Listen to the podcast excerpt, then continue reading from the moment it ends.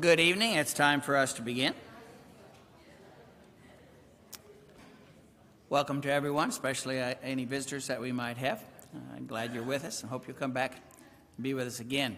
Um, I didn't check to see who was uh, on for scripture reading and prayer and so forth, but I'm just going to assume that that has been taken care of. If you will, turn to 581 if you're using your songbook. Uh, if not, follow the screen up here, and we'll sing all three verses of Sing On. And if you will, please stand if it's convenient for you.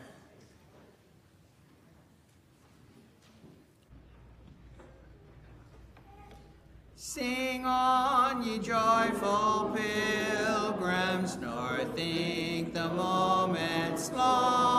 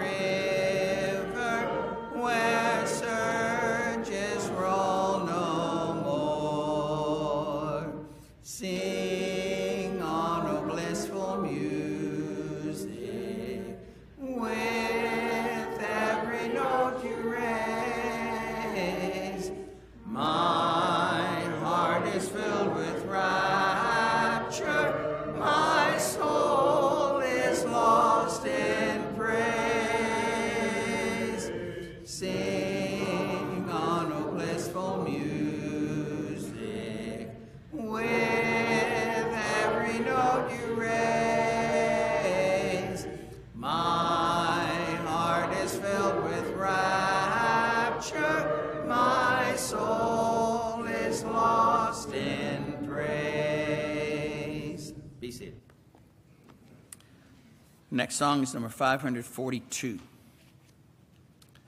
542. Sing this song and we'll have our reading and our prayer. All three verses.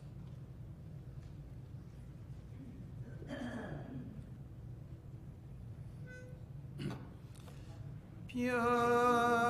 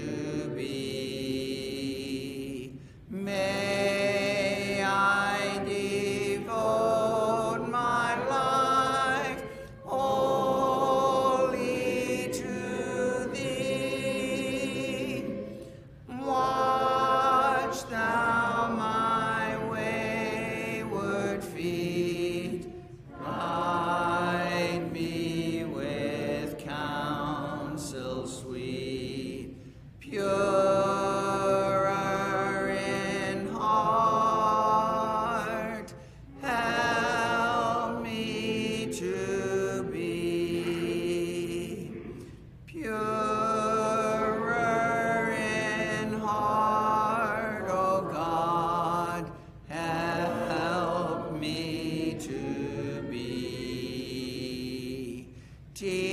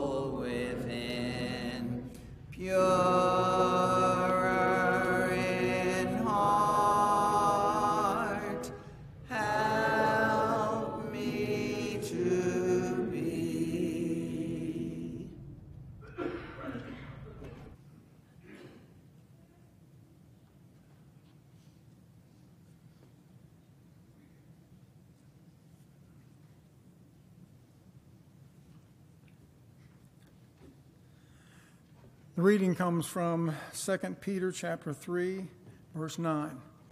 2 Peter 3 9.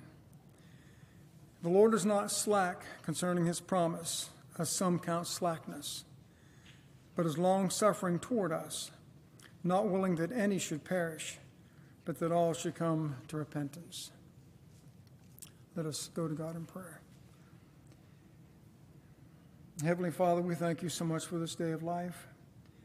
Thank you, Father, for the opportunity toward the end of it to be able to gather with those of like precious faith, to be able to open up your word, to study it, to have our faith strengthened, to have our memories jolted, and to have our fellowship strengthened by being together. Father, we pray that you'll be with Chris as he stands before us, and we will open our hearts to your word as he, as he uh, sets it forth to us. We pray, Father, that we will uh, do self inspection, self inventory in our lives and, and apply those things that we know we need to be doing and make the necessary changes in our lives personally. And then try to help others and do likewise. Father, we pray that you'll bless this congregation, bless the elders that lead, the deacons that serve, the men that minister your word, and every member, Father, that teaches and is, is a part of this uh, working body and the good that they're doing in this community. We pray it will continue and even increase. Father, we know that there are, are many names and many difficulties and problems that are uh, coming before your throne, individuals that are struggling with disease and illness and injury, COVID and other things, Father. We pray that you'll bless them and help them. These things will draw us closer to you, that they'll remind us that this world is fleeting, that we're simply passing through, that we're looking for something far greater than this life will ever have to offer. Be with the families of these ones, Father, and strengthen them, help them to, to uh, put their cares and worries upon you, and know that you'll work all things together for their good. Father, we pray for our nation, for our leaders. We are discouraged at times, Father, but we know that you continue to rule in the kingdoms of men, and that you are in charge, and that we as your children not to pillow our heads at night knowing that, and sleep well knowing that you will care for, for your people, and that you will rule and, and bring about things that you know are best for humanity. Be with our military and law enforcement, local and abroad. Be with those that have lost loved ones, Father. We pray, Father, that the enemies of our nation will be defeated in things that they try to, in harming us, that our military and law enforcement will protect us, that you'll be with them. Father, we pray that you will grant us mercy as we confess our sins. and Show us forgiveness, Father, as we confess those sins. And may we be willing to do likewise to those who wrong us. Thank you, Father, above all things, for your Son who loved us and died for us. All he was willing to, to give up, all he was willing to go through for us, Father, that our small minds will never be able to comprehend the magnitude of. But especially, Father, what he continues to do right now as our risen Lord and reigning King and merciful high priest. We're grateful, Father, for that. We ask all of these things by the authority and power of your Son's name. Amen.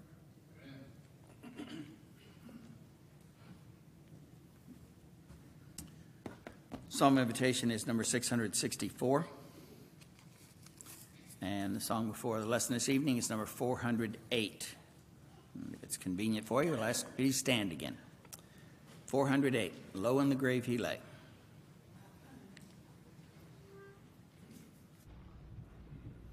Low in the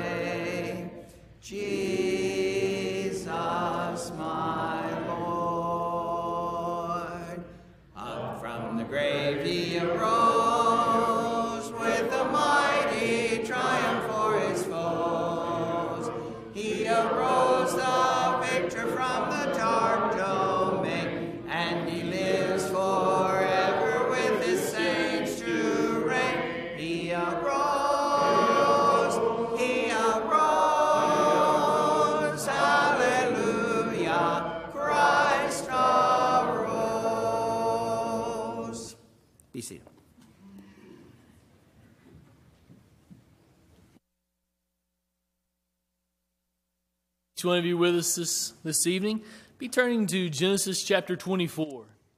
Genesis chapter 24. We're starting a, we started a series last week where we're walking through some of the Old Testament characters, specifically the ones found in Matthew chapter 1 in the genealogy of Jesus. And we're, we're looking at them perhaps through a different light than we've ever looked through them before, maybe. It's certainly a light I've never uh, looked at them through. So we wanted to take the entire story and understand what God is trying to convey to us through this, this man or this woman's story. Later on in Matthew's genealogy, there are some significant women that we need to talk about as well. And so we're following through uh, that series. Last week we talked about Abraham. Tonight we're visiting uh, his son, Isaac.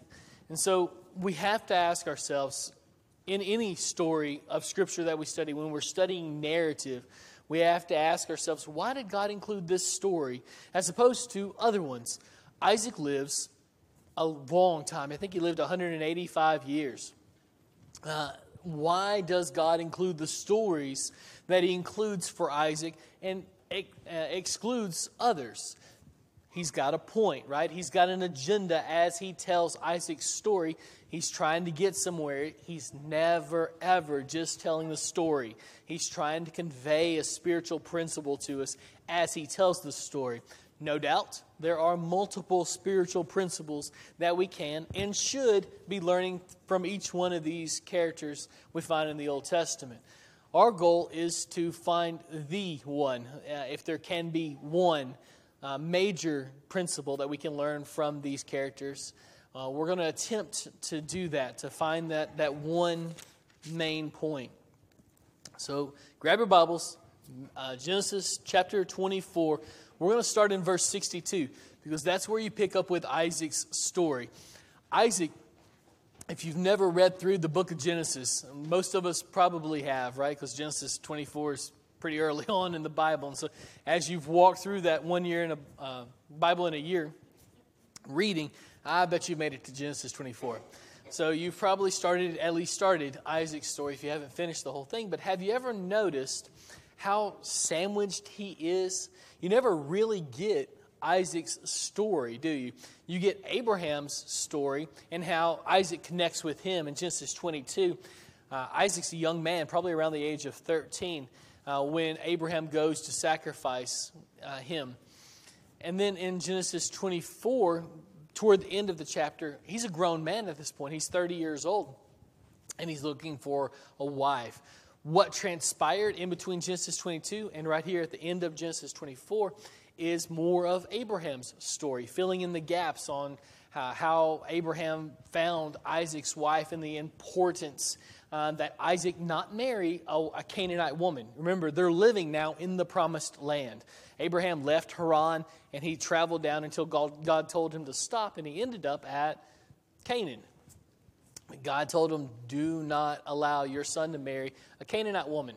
This line is special. And so he's going to send his most trusted servant back uh, to uh, Haran, and he's going to there take a wife from Abraham's family. and so Rebecca comes home, and that story is fabulous. Uh, read through that uh, this week at some point. It's just kind of incredible how the servant chooses uh, Rebecca, and God's obviously got his hand in the midst of all of that, but we're going to, to skip through that tonight as we talk about Isaac's story and what God wants us to learn from that and how Rebecca intersects with Isaac. So on this side, you've got Abraham. And then you've got a very short period of Isaac's story. And then the rest of Isaac's story is really his children's story, isn't it? Specifically, Jacob's story, because Jacob is going to be the fulfillment. His, his, he's going to have 12 sons. Uh, and those 12 sons begin the nation uh, of Israel very quickly, as a matter of fact. And so the, the, the, multiple descendants that are as countless as the stars, all that starts, of course, with Isaac, but it really gets going, I guess you could say, with Jacob's children. And so Abraham on this side, very quick little tidbits here about Isaac. And then it goes into Jacob and Esau's story, and then you, you lose track of Isaac. He dies. Um, and so it's interesting that he's sandwiched so much. You, you, don't really get, there's no room in the narrative for Isaac. It's just, it's just kind of interesting. But right here in Genesis 24, verse 62, we find our first announcement of Isaac on his own. Abraham's already died. Uh, and, and uh, well, he's going to meet Rebecca, and Abraham's going to die in a bit. Um, but this is, this is kind of his first introduction to us as a grown man. In verse 62, 24, Genesis 24, verse 62, we read Now Isaac had returned from Beer Lahai Roi and was dwelling in the Negeb. Now, that city is really interesting, right? Because if you mark in your scriptures, you're, you're probably going to want to underline that. Why does he tell us where he was living? Well, he, Moses, God, Moses writes Genesis, right? Genesis through Deuteronomy are penned by Moses, but ultimately God's the author, of course. And so he draws our attention to this city by naming it. He's fond of doing that in Genesis. He wants you to, to bring out the map and see where Moses and Isaac and Jacob and, and their descendants, he wants you to see where all they travel to. And he wants you to be familiar with this country and these cities. But in this instance, he names the city for more than just geograph- geographical context. Do, do you, are you familiar with this city? Do you know what else has happened in that place? It's not a city. As a matter of fact, it's just a little spot out in the middle of the desert. This is the exact spot. In fact, this is how it got its name, where Hagar, remember Hagar from last week? Adam's, or, Adam, wow, not that far back. Abraham's uh, concubine, second wife, however you want to look at her. She is Sarah's servant that she gave to Abraham uh, to produce offspring with. Uh, and all of that convoluted story just works to mess things up in the future for Abraham's descendants. But when Sarah forces Abraham to push Hagar and Ishmael away, Ishmael's about 13 years old when this happens. Uh, he, he forces, uh, Sarah has forced uh, um, Abraham to push Hagar and, and Ishmael away. And so uh, it's possible that he doesn't give them very much provision in the hopes that they'll stay close, but that ends up backfiring on them. Uh, the water jug that he gave her, he didn't even give her an animal, apparently, like a camel or a donkey to carry it on, although he has those in abundance. He doesn't do that. He doesn't give her one of those. Most likely in the hopes that she stays close so he can keep some sort of connection. You'll see in a little bit, Abraham's a good father. He's going to marry after Sarah dies. He has six more sons, and he provides for them as well. He's a good dad. Um, so it looks to me like he wants to keep them close, perhaps so he can per- continue that relationship, continue to provide for Hagar and Ishmael. But it ends up backfiring on them because they run out of water in the middle of the desert. And uh, Hagar thinks that it's all over. Ishmael and she are about to die, and so she puts Ishmael over here, and she goes probably a football field away or so, so she doesn't have to watch her son die uh, of thirst. But at that point, an angel uh, appears to Hagar and he says everything's going to be fine. God's going to build a nation out of Ishmael, and everything's going to be okay. Um, and she names this spot, guess, Bir La Haro, the exact spot where Isaac has returned from. He set up shop in the spot where God appeared to Hagar. Now, why in the world did he do that? That seems interesting, right? Why did he do that? Remember, when you study, especially Genesis, uh, especially Acts, uh, you're going to want to bring out a map because some these cities are important. It's not ge- it's not just geography. And some of us struggled in school with geography, right? This isn't just geography. This is spiritual principles that he's using geography to teach us, right? So, why is Isaac in this place? Well, Hagar saw God in this place. It seems possible to me that Isaac thinks that he's going to see God in this place too. Now, fast forward just a verse or so, verse 63, and we need to talk a little bit about this too. uh, Genesis 24, verse 63 and Isaac went out to meditate in the field toward evening. And he lifted up his eyes and he saw, and behold, there were camels coming. This is when he sees Rebekah. But this seems to be his MO. In the evenings, he would go out into the middle of the fields and he would, quote unquote, meditate. And so, what's, what's he doing there? It looks like the word may not be meditate. Uh, you may have praying. Some of your translations may say that he's praying. He's not praying necessarily. The word there is more correctly interpreted lament. Uh, he's crying out to God. He, he's frustrated. He's angry. His mom has just died. Uh, and so he's, he's struggling with the ramifications of that. Uh, and one night when he's out there, he sees camels coming in the distance, and that will be his new wife. All of that and, and other things in this, in this section lead us to believe that Isaac is possibly not the spiritual giant that he will possibly one day become. We just don't know an awful lot about his spiritual condition. We're given some clues, and I think these are a couple of clues that maybe we can derive some things from. Um, but let's let's fast forward a little bit. In Genesis 25, you find Abraham and his descendants, um, and then you've got the birth of Esau and Jacob. And so uh, Isaac's story has to wait until after his sons are born. So it's, it's almost like God's really interested in Abraham's story, and then he kind of fast forwards through the child of promise to get to Jacob. Uh, it's just kind of interesting. There's not, there's not even room for Isaac in, in the Genesis narrative.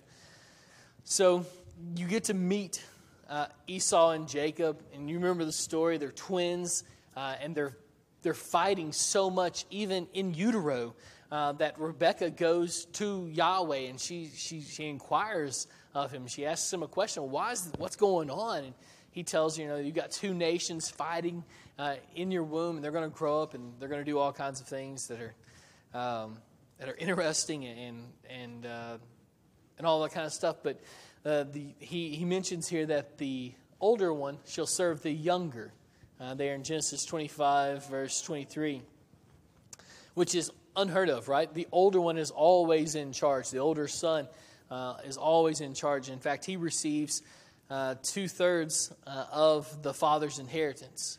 If you have three boys, if you have three children, three boys, uh, then the oldest one would receive an extra portion.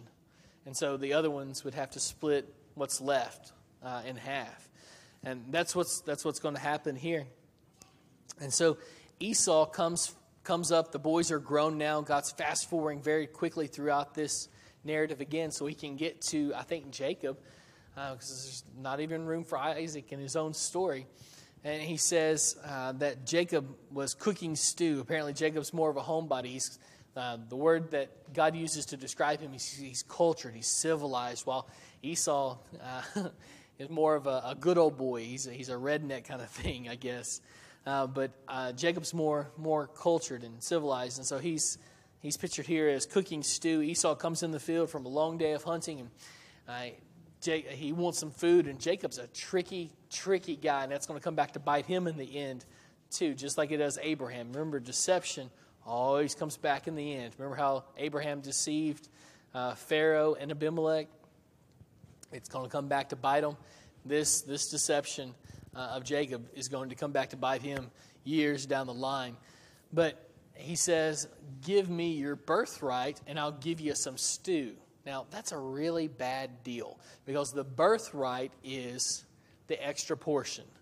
So if you've got two boys, the oldest one gets two thirds uh, of, the, of the dad's inheritance, and the, the last one gets one third. And so the, the younger boy gets the short end of the stick. And here, Esau is reversing those roles. He's saying, well, what, is, what does two thirds of dad's stuff mean to me if I die right here? He's kind of being a little dramatic, right? And so he sells off his birthright. Uh, Moses, through God here, uh, tells us that in verse 34 that thus Esau despised his birthright. There's not a, there's a, there's several times in Genesis where God's going to point out for us that the person sinned, but he's going to blow through, he's going to overlook that on several occasions, right? But here he thinks it's important enough to point out that Esau has done something wrong. Uh, this is not even something a pagan would do. It's not even in his best interest. This is just something that happened uh, because I guess he wasn't thinking clearly or something. And so he sells off his birthright. And so uh, then God puts in this promise to Isaac. It's the exact same promise that he's made to Abraham because Isaac and Rebekah are also having troubles bearing children, just like Abraham and Sarah did. In fact, it's going to be 20 years um, that they're going to be married that they, they will not be able to have children, and eventually, after 20 years, Rebekah will, will become pregnant with these, with these two twins. But God's going to make this promise to Isaac I'm going to give you land, the land that you're currently living in. Look as far as you can see. Either way, that's your land. That's going to be where your descendants dwell. It's good land, right? Flowing with milk and honey one day. And so you're going to have the land, but you're also going to have descendants uh, like the stars of the sky. Directly after that promise, Isaac does something that just kind of makes you roll your eyes, doesn't he? Uh, look in uh, Genesis 26, verse 6. It says, So Isaac settled in Gerar, and when the men of the place asked him about his wife, he said, She's my sister. Now, that sounds awfully familiar because that's exactly what his dad did uh, just a couple decades earlier with Sarah, his wife. And Rebecca is not his sister. She's his cousin, she's not his sister. And so he said, She's my sister. For he feared to say, My wife, thinking lest the men of the place should kill me because of Rebecca, because she was attractive in appearance. Now, the difference between Rebecca and uh, Sarah is no one's going to try to take Rebecca. In fact, uh, in verse 8, he says he had been there a long time. We don't know how long. Scripture doesn't, like, doesn't let us in on how long is a long time. But he'd been there for a while. And Abimelech, king of the Philistines, looked out a window and saw Isaac laughing with Rebekah, his wife. Uh, there's something um, suggestive about this, this laughing um, episode here. It's more than just, he was not just telling her a joke. uh, verse 9 says So Abimelech called Isaac and said, Behold, she's your wife. How then could you say she's my sister? Isaac said to him, Because I thought lest I die because of her. Now, where is his faith? Where's his faith? God has just given him the promise I'm going to give you land, I'm going to give you, I'm going to give you descendants. He's a sojourner, he's a pilgrim. He's, he doesn't own any of the land. In fact, his dad, just a few years earlier, had to pay for a cave so that he could bury his wife. So these guys don't own land here yet. They're just passing through, right? They're just renting space in the middle of the Philistine territory in what is uh, what will one day be the promised land, Canaan. So they don't own land here yet. So God's promise hasn't been fulfilled there yet, has it? And Isaac doesn't even have children himself yet. So neither one of those promises have come to fruition yet. So he's not going to die. Right? For some reason, there's a disconnect here with with Isaac, and he just doesn't get it. And so he lies, and he's he's got he's has all this fear, uh, even though he should have had uh, solid, rock solid faith. So from there, uh, the Philistines ask him to leave because at this point, God has so blessed Isaac like he said he would, right? God's faithfulness is all throughout this story. We'll, we'll get to uh, the big part of that, why I think faithfulness uh, is Isaac's, um, is what we should get out of Isaac's story. But the Philistines have asked Isaac to leave them because he's gotten so, so much stuff. He's become wealthy, he's become mighty. And so the Philistines say in verse 16 of Genesis 26, uh, Go away from us, for you're much mightier than we. And so Isaac departed from there. He left. and he goes away and he, he settles in a different little uh, spot not too far away. And eventually, those same guys come back to Isaac and they say, Well, we want to make a peace treaty with you uh, because we're kind of scared of you. And so they, they make this peace treaty, um, and, and everything seems to be coming up roses. The problem is that they're going to be they're going to start digging up wells. They've already, as Isaac has left um, this territory, they've started filling in the wells that Abraham dug, and so Isaac's going to have to come back through, and he's going to redig those those wells again. Now, Genesis 27. So this is the this is the part of the story uh, that Isaac is an old man by this point. So you've gone from seeing Isaac as a young man on the altar with Abraham in Genesis 22 very quickly to Genesis 27 where he's an old man and he can't see well. So uh, Jacob is able to trick his dad into uh, giving him the blessing. Now, what's the what's the difference between a blessing and a birthright? Well, the birthright is he gets two thirds of his dad's stuff, right?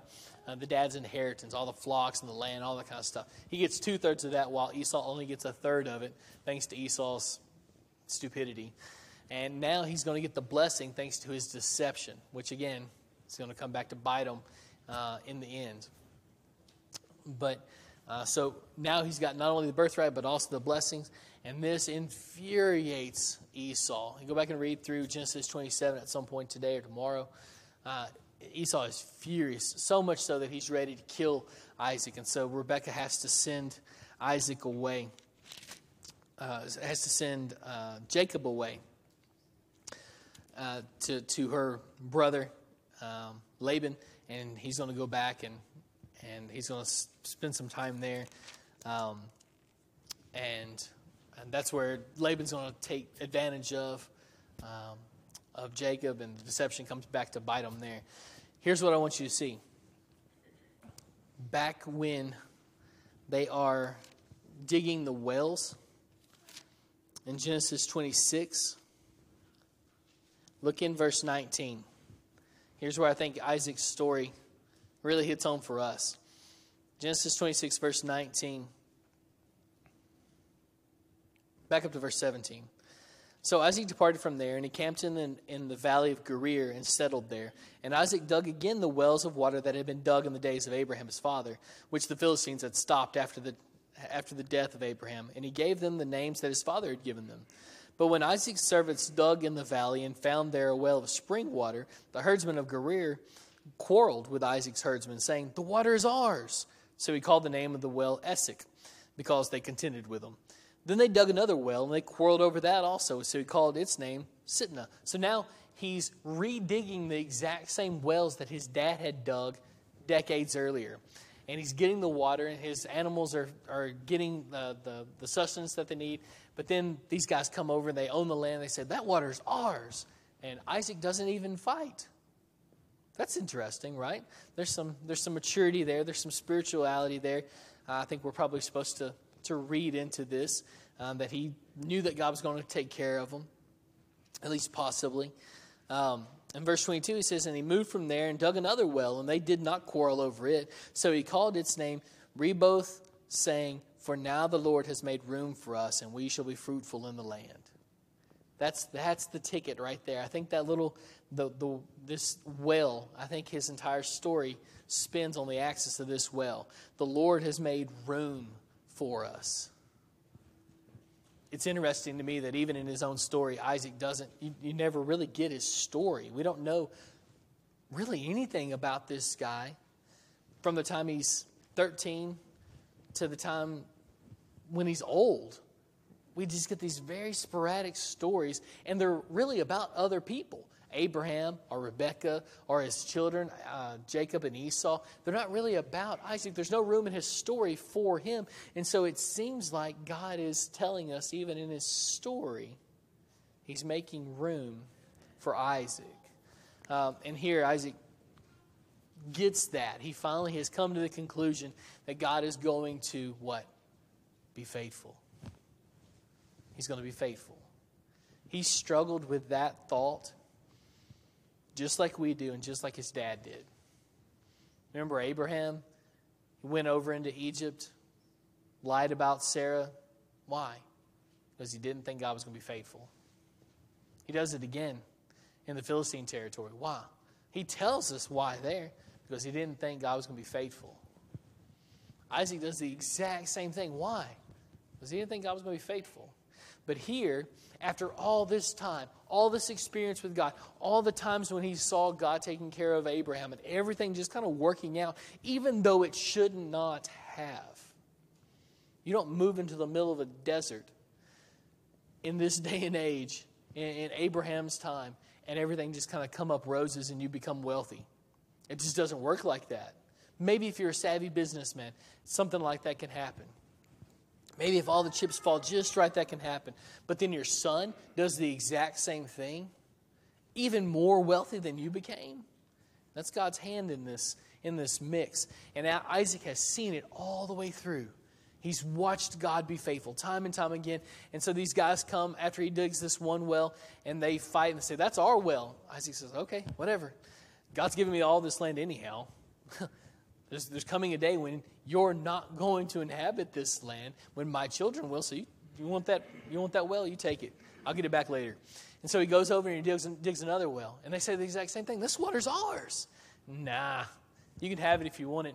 I'll go over here and I'll dig another one. So he goes over and he digs another one. And finally, they don't, they don't pressure him there. And so he's found God faithful, right? God's made room for him. That's what he says. Isn't that a beautiful thought? God's made room for him. He's made room for you too because he's faithful. It's what he does, right? If you turn over to 2 Peter chapter 3. 2 Peter chapter 3, the passage that was read for us this evening. I want you to hear that, that first thought one more time. 2 Peter chapter 3, verse 9. He says, The Lord is not slow to fulfill his promise. It's coming, right? Oftentimes we focus on the last half of that verse because it talks about salvation. It's all coming. He's, he's going to fulfill his promises. I want you to focus on the first part of that passage. He's not slow in fulfilling his promises. It will happen. He will be faithful. It's who he is. And so if you're struggling tonight, He's faithful. If you need somebody to, to talk to, if you need someone to lean into, often we times we look for a good friend, right? Or our spouse, or somebody that we think can help us. Lean into him because he's he's faithful. He's made room for you. Interestingly enough, Jesus is going to say this same word in John 14 when he's talking about heaven the disciples understand finally that Jesus is about to leave them. And so they say, Well, we want to go with you. And he says, No, you're going to stay here. But where I'm going, I'm going to come back and bring you to myself because there's, there's room for you there.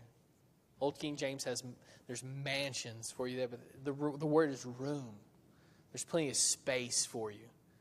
So God's made space for you here in that he's faithful, like he is faithful to Isaac. But he's also made room for you in heaven. There's plenty of room for everyone that wants to come. And so tonight, do you want to come? Do you, are, are you ready? Have you made the correct preparations so that you can go to heaven?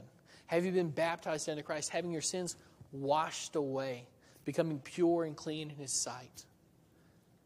Maybe you haven't, you're just struggling, and you need the prayers of this congregation uh, so that you can walk in a way that's worthy, so that you can know that He's made room, that He's going to be faithful to you. If you have any need tonight, why don't you come as we stand and sing?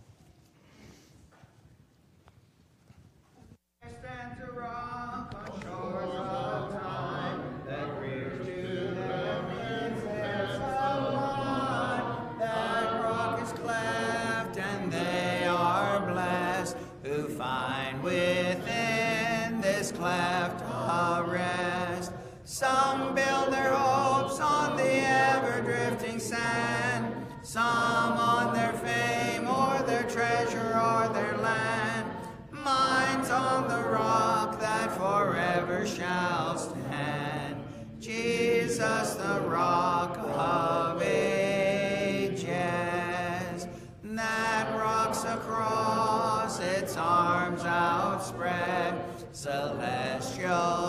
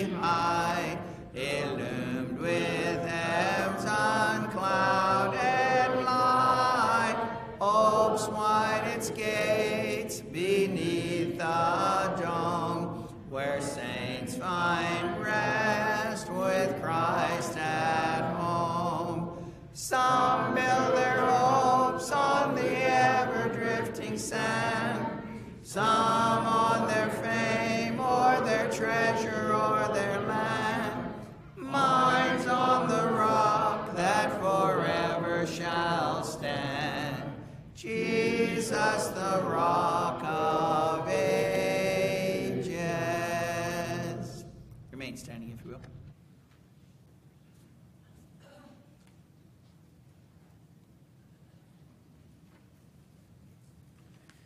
Good evening, church family. A couple announcements before we are dismissed. Um, uh, we need still one more teacher for two year olds through kindergarten uh, for Wednesday night. If you can help out with that, please see me. Um, also, mark on your calendars, there's a Teen Devo for middle school and high school on September the 12th, and Young at Heart is September the 21st. Um, also, remember, continue to keep uh, in our prayers. Our sympathies are expressed to Marvin and Judy Jordan, the death of Marvin's cousin, Lee Jordan. So remember that the Jordan family in your prayers. Also, Hilda's brother passed away today. So remember the Bragg family in your prayers. Uh, Carol Bragg passed away. We've been praying for a while uh, for Hilda's brother, but um, just remember Hilda and the rest of the family in your prayers at this time. It was good to see Alan here paying this morning, um, but remember to continue to keep him in your prayers. Remember to continue to keep Sherry Pittman's mother in your prayers, Wanda Allen. Also, remember to continue to keep Kelly Williams in your daily prayers. Uh, Marvin McAllister's sister, Carol, uh, remember to continue to keep her in your prayers. Um, and also, uh, Dr. Stephen Miller, that's uh, Sherry Ward's brother, uh, has COVID. Brother in law. Nephew. Nephew.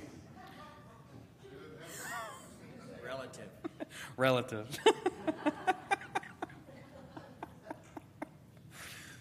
oh, man. But, um, and also remember to keep Chris in your prayers as he's heading to Waverly uh, this week for the passing of his, um, his stepfather.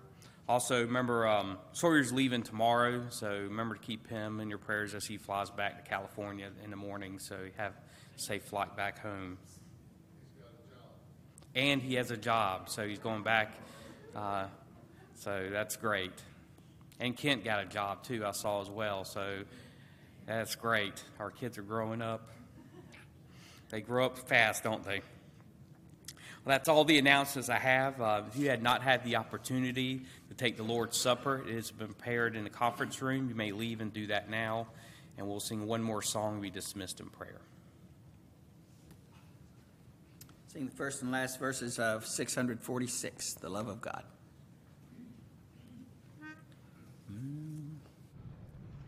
The love of God is greater far than tongue or pen can ever tell. It goes beyond the highest star and reaches to the lowest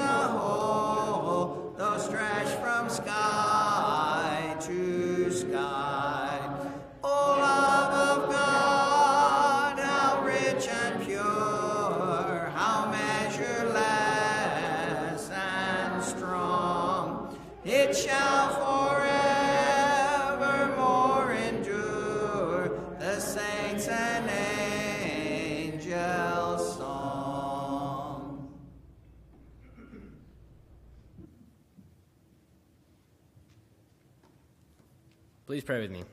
Dear God, thank you for this day and everything you've given us, and thank you for letting Chris come up here and teach your word and help us share with others. Thank you for a place like this where we can come and worship you. And please be with our country and everything that's going on, and help us take your guidance and use it and apply everything you've gave to us. And please be with everybody that's on the prayer list and help them get better. And thank you for all of our blessings that we have. And most importantly, thank you for Jesus on the cross to forgive us of our sins. In Jesus Christ's name we pray. Amen.